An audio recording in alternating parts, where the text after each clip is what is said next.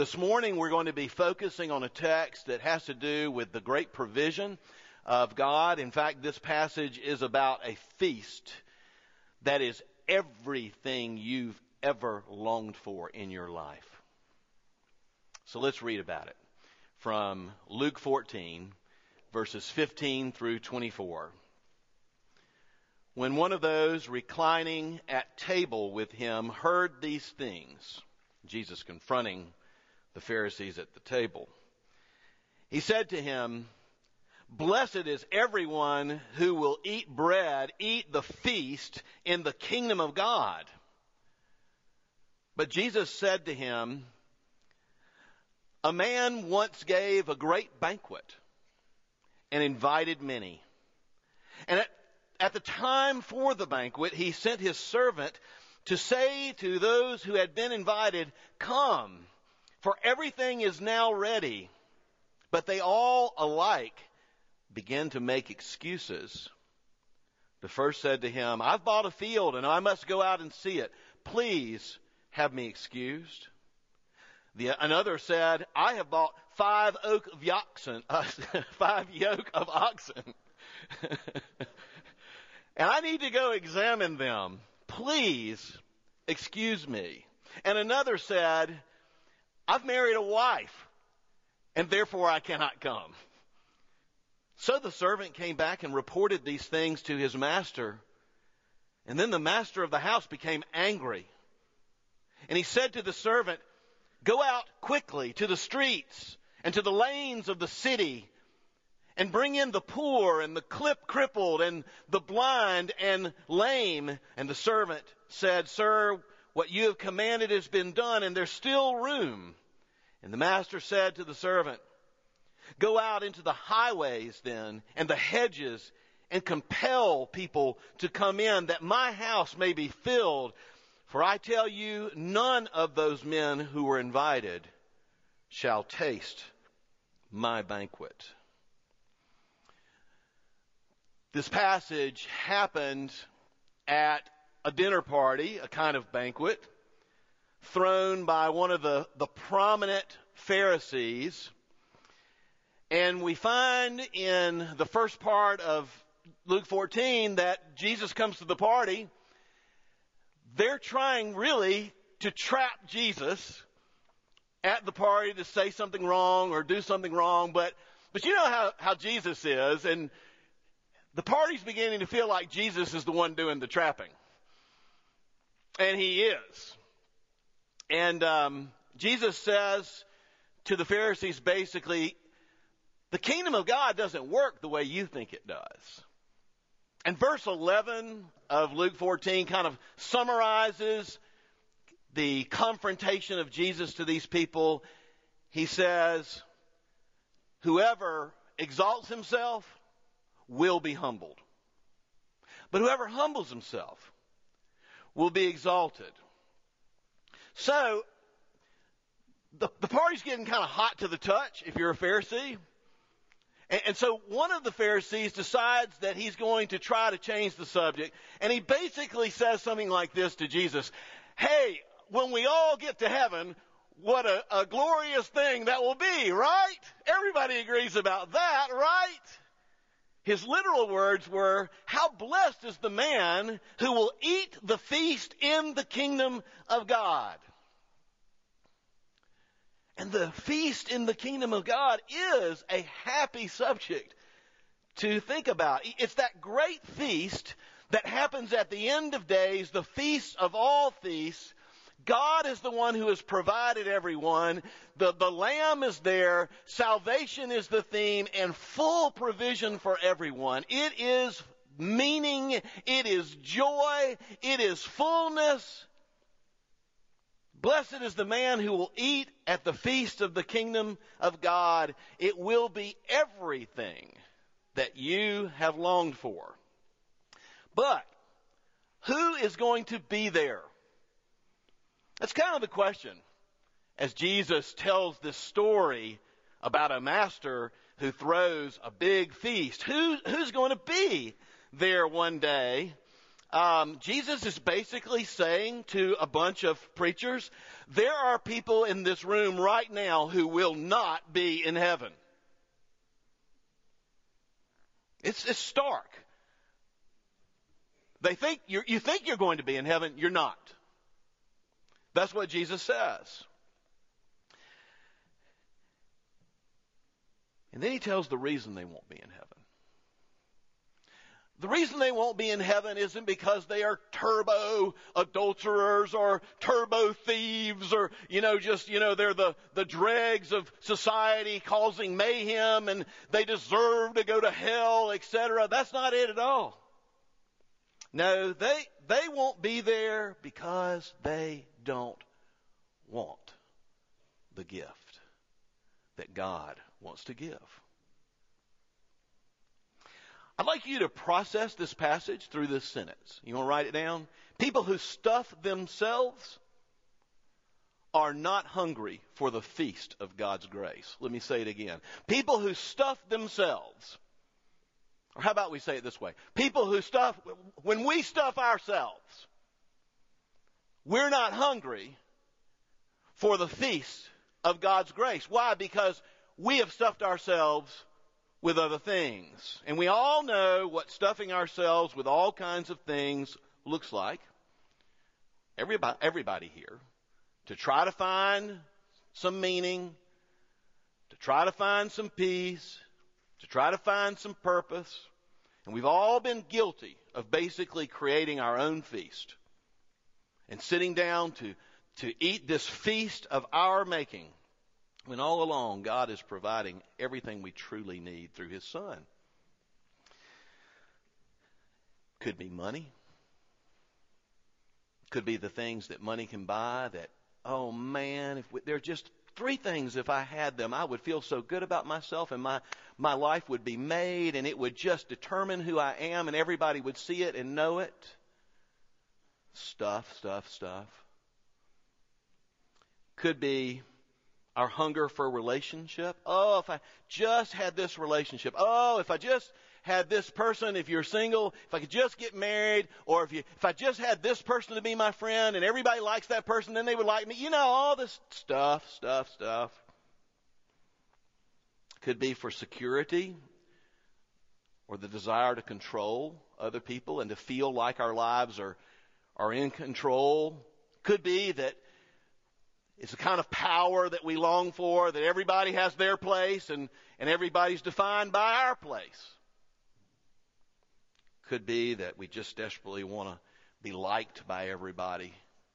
Hey, let me ask you the question this morning. What is your feast of choice? What is your feast of choice? If you were asked that question, what are you banking on right now? I mean, really banking on to provide real meaning for your life, and you didn't give the Sunday school answer just immediately, what would it be? Do y'all know what the Sunday school answer is, right? It's the word Jesus. You know, like when you're a child in Sunday school, and it doesn't matter what they just you're pretty safe if you say Jesus. You know, like the the, the story of the Sunday school teacher who asked the the first grade class, what is small, furry, eats nuts, and has a long tail and climbs trees? And the little boy said, you know, I, I would say it's a squirrel, but I think I'm going to go with Jesus.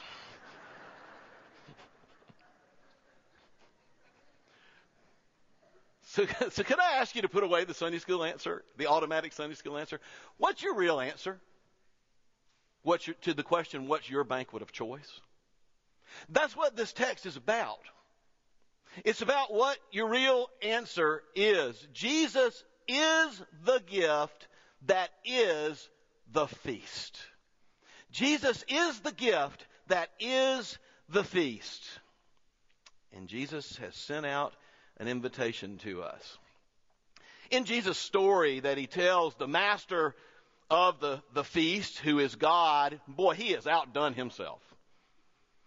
This is an amazing feast. This is the symbol of the feast of the kingdom of God.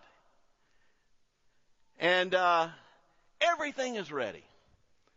And he sent out an invitation. Now you got to understand, and the ESV captures this, the, the version we just read. he sent out a second invitation. He sent out word to those who had already said, "Oh yeah, I want to. I'm, I'm down for that feast. I'm a Jew. I'm a Pharisee. I'm down for that feast." And um, he sends out this invitation. All is ready now. It's it's ready now. It's hot and ready. Just come be with me. Come enjoy. You're not going to believe. And this is roughly equivalent in many ways to Jesus' words in Mark 1:15, "The time has come. The kingdom of God is here. The feast is ready. The time has come. The kingdom of God is here. Repent and believe the good news. Come and receive it." Jesus says. You don't have to bring anything. Don't be southern. Just show up with, with empty hands and, and receive my feast. But you know, none of the master's friends want to come. People who stuff themselves are not hungry for the feast of God's grace. The story talks about people who are more interested in their assets than the feast of grace. That is, I bought a piece of property and I need to go look at it. I mean, what a lame excuse. You really think the guy bought the property without looking at it already? He just don't come. And so he's into his assets more than the feast. Some of them are into their businesses. I, I, bought, I bought five yoke of oxen. And I got to go look at my five yoke of oxen. You know, it's kind of like a trucking company. I just bought three trucks. And I need to go look at. Do you really think this person hadn't already checked out the oxen. He just doesn't want to come. He just doesn't want to come. And then uh, someone's into a relationship more than the feast. Please excuse me. Please excuse me. And the other one says, Look, I got married. I couldn't come. Some of us understand that. Um, but that's no excuse either. Yes, I know the Hebrew soldiers were allowed to take a year with their life, yada, yada, yada. But it doesn't say, it says you don't have to serve in the army. It doesn't say you can't go to a party. Especially when your friend is the one inviting you. These are lame excuses. Nobody in the text says, no way. I don't want to come to your party. No, they say very politely, no thanks. Would you please excuse me? Politely refusing God's grace because we have other good things that are functionally more important to us is something worth pondering. It was the 55th birthday party of Artemus Pierre Saxonly III. That's quite a name, isn't it? Artemus Pierre Saxonly III. Artie was his name.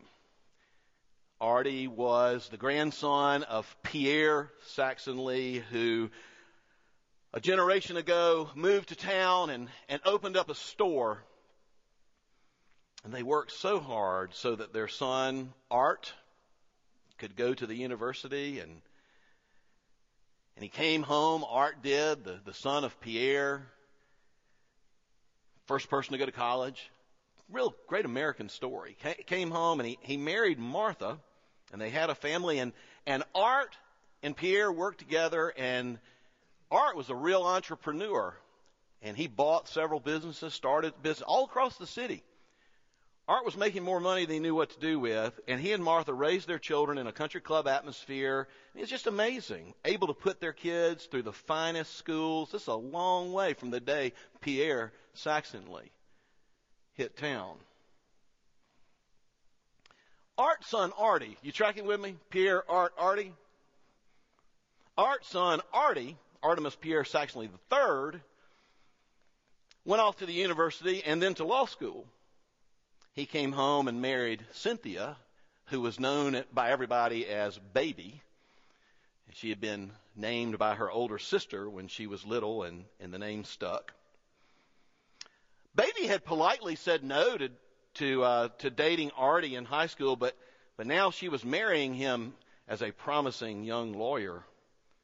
Artie and Baby had three children. One of them was AP. Artemus Pierre Saxonly the fourth. They're just running out of names here. They just called him AP. And of course, AP was raised even more so with the finest of everything. AP went off to the same prestigious university that his father Artie went to, but something happened that was very unexpected while AP was there. He went on a weekend retreat with a campus ministry. Now, AP would tell you for all the years past this that the only reason he went is there was a really attractive girl that invited him. And so he decided to go. And, and the speaker that weekend talked about how you can have everything and yet kind of at the core feel empty. The speaker talked about how relationship with God through the love of Christ fills our lives like nothing else and explained dynamics of the love of God through the gospel and what it means to, to have God in our lives. And intrigued by this, AP actually asked to speak personally and privately with the campus minister. And AP, fourth generation, wept in front of that campus minister in private as he revealed how empty his life really was. And AP put his trust in Christ in that same weeping moment with that campus minister. The remaining years of college was such a joy for him. AP rapidly grew in Christ with his new Christian friends and and after college, AP moved home, and now we're all at his father Artie's 55th birthday. His father Artie stood up and and he said, Artie did, the true meaning of life is family. Well, that sounds like something people would say, doesn't it? The true meaning of life is family. To provide for your family, to make a name for your family, to pass that name on, and to love your family. And for a Saxonly, he said, our pride and joy has always been our family, and we only wish that others might succeed and have what Baby and I have achieved and have. And then baby asked all three children to, uh, to respond and, and stand in succession and honor their dad. And when it got to, to AP, A, AP stood up and he agreed that his dad and mom loved him so much. He agreed how blessed he was to have his father Artie he agreed how blessed he was to have all the advantages that he had been provided for by, by his father and his mother. He agreed that he had an incredible heritage. And he especially honored his dad for all his dad meant to him. But then AP shocked the family. Artemus Pierre Saxonly IV, AP, said that he felt bound to state what his primary source of actual meaning was in front of everybody. He said, My true meaning comes from the love of another person not in this room that I do not deserve to be loved by, and his name is Jesus Christ. He loved me so much that he gave his life for me. He forgave me. He made me his own. He is my primary meaning, and that's what gives all other people and all other things in my life real meaning and purpose as well. It is one reason I love my Father more than I ever have. Because I've been loved by God, Jesus is my true meaning. And though greeted with southern politeness, that statement rocked the family and it seemed to rile the uh, the larger family almost more than it riled the nuclear family because AP was beaming and you just could tell that he wasn't trying to hurt anybody. He was just stating what was in his heart. Some were indignant. But baby started going with AP to quote AP's church. And baby came to Christ. And then AP's brother Sam came to Christ. And as our text would say, there's still room. Yes, the feast of God had come to the suburbs. The feast of God had come to those who already have all that they want.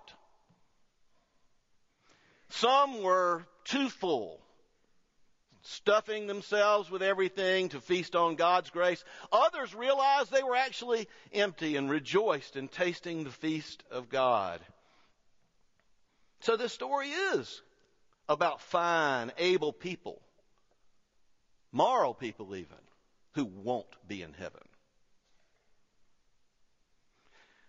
But the story isn't over with those who refuse the feast, the master's friends, you know, the Pharisees, his preachers, his, his, his really religious Jewish leaders. Now, we gotta look at who is coming to dinner in this text. Verse 21. So the servant came and reported these things to his master, and the master of the house, when his friends wouldn't come, became angry. And he said to his servant, Go out quickly. Right now, go into the streets and lanes of the city. Bring in the poor, the crippled, the blind, and the lame. And the, the servant did it. And the servant said, Lord, we, sir, we have commanded, what you have commanded, we have done, and there's still room in, at the feast. And the master said, then, then go all the way out to the highways outside of town and, and the country hedges way outside and compel those people to come in because I want my house to be full. I tell you, none of those men who were invited will ever taste of my banquet. So none of the master's friends wanted to come, but you know, the people who came actually realized they were needy. The people who came not only realized they were needy, they couldn't believe they were invited. The people who came, you had to help them come. They couldn't walk. You know, lame, lame people don't go out and see oxen here and there and yonder. They have to be carried to where they are and and blind people and the poor don't have to go see a tract of land they've bought, right? I mean, you, understand what's going on with the, the language here? These people realize they are needy. Oh, these people are kind of considered losers by the, the upstanding people by, by the Jewish people, the master's friends, they're considered kind of unclean. They're, they're, they're considered, well, have you, did you notice the progression where it kind of goes from, um, from the, the, uh, the streets and lanes of the city? Those, those are, those are Jewish people. They're, they're in the city, you know, they're, they're close, closer to the master and, we wouldn't have invited them and they're invited in. And then did you notice it goes out to the highways and the hedges and way out to those foreigners? We wouldn't even want to touch them without washing our hands afterwards. Those Gentiles. Go out. Find those people. Bring them in. These people can't believe it that they're invited. And they immediately see that the feast of God is so much greater than any kind of spread for meaning and, and joy that they could put. I mean, it's, it's, com- it's like a feast compared to cold spam sandwiches without mayonnaise, you know? It, it's like a feast compared to going to Sam's and eating samples. The feast of God the feast of the grace of God is what they've been looking for their whole life. And look, AP was the son of an upstanding citizen, and AP said, I've never, I've had everything, and I've never had this feast. And I can't believe I'm invited. William Hendriksen says the gospel contains everything that sinners need there is nothing that sin laden hearts can desire or weary consciences require that is not spread before us in abundance through the Savior. This feast is everything you've longed for. I remember watching a, an interview with Chuck Colson many years ago. He was one of Nixon's kind of henchmen. He was an attorney in the Nixon administration, and everything kind of fell apart during Watergate, and he had to go to prison. When he came to Christ, you know, he, he wasn't a, a believer, and this whole thing kind of rocked his world, and he, he came to Christ. And while he was in prison, he had this great idea. He said, you know, we need to minister to people in prison. And so he, he when he came out, he, he established a ministry called Prison Fellowship. Incredible ministry to people in prison. But I, I remember watching an, an interview with him some years ago, reflecting on on prison fellowship. You know, tell us how it started, et cetera, et cetera. And he and he said, he said, I'll never forget asking a small group of believers in prison, first time I ever got any of them together, why are you really here in prison?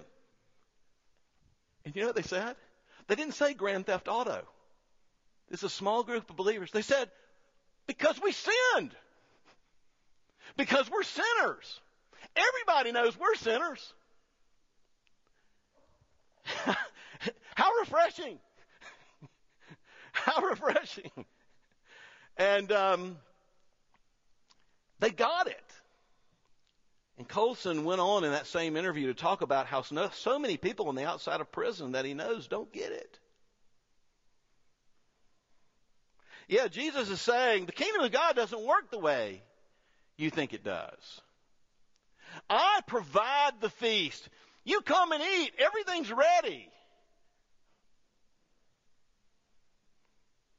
And you know, when you have all you really need, you're able to give.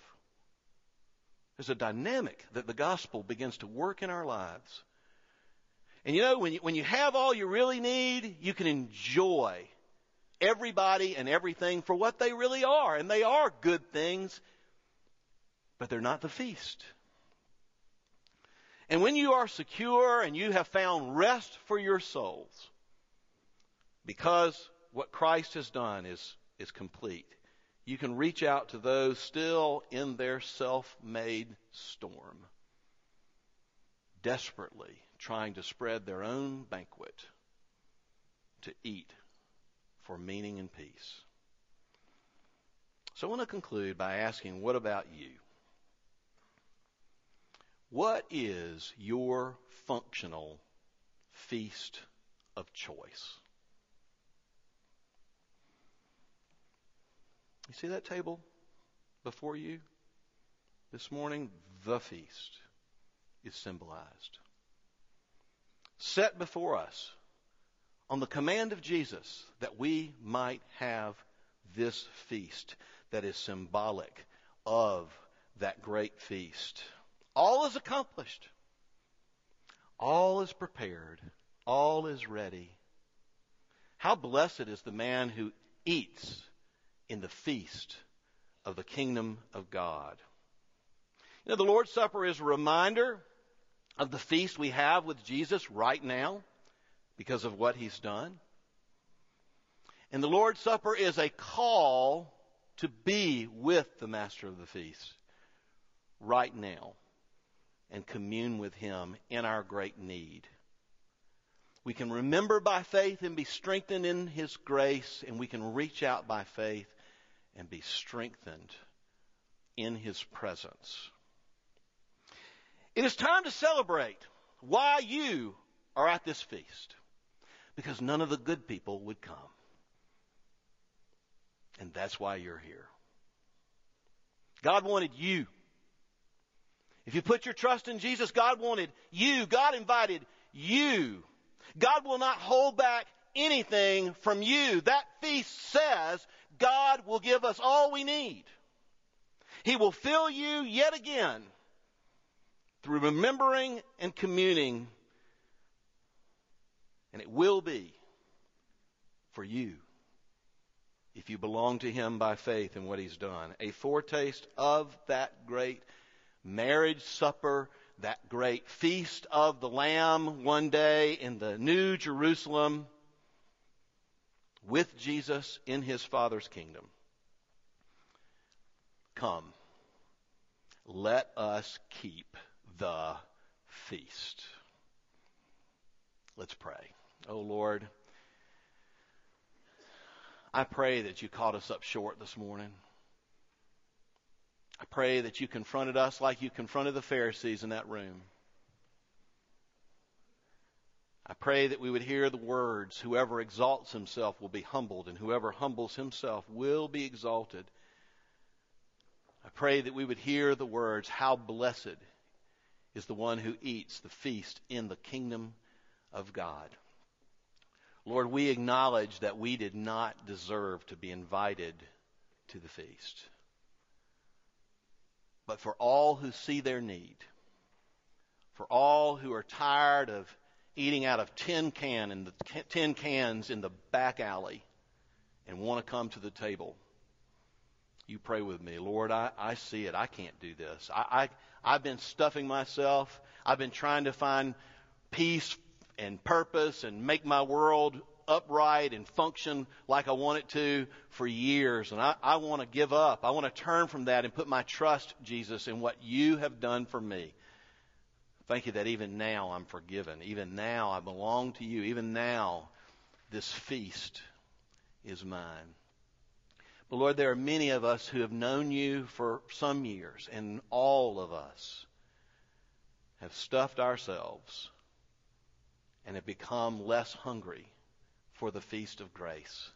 Oh God, oh God, would you shine the light of your Holy Spirit and the light of the truth of your word into our hearts? Would you help us to see the futility of these self made banquets that we sit ourselves down to? Lord, would you give us the faith to not only trust in the salvation that you gave us and that will never go away. But would you give us the faith to trust you that you are good and that we can walk with you and we can wait on you and no good thing will you withhold from those who walk uprightly with you. And, O oh Lord, as we come to this feast that you've given, would you help us to see that it is the feast? In Jesus' name, amen.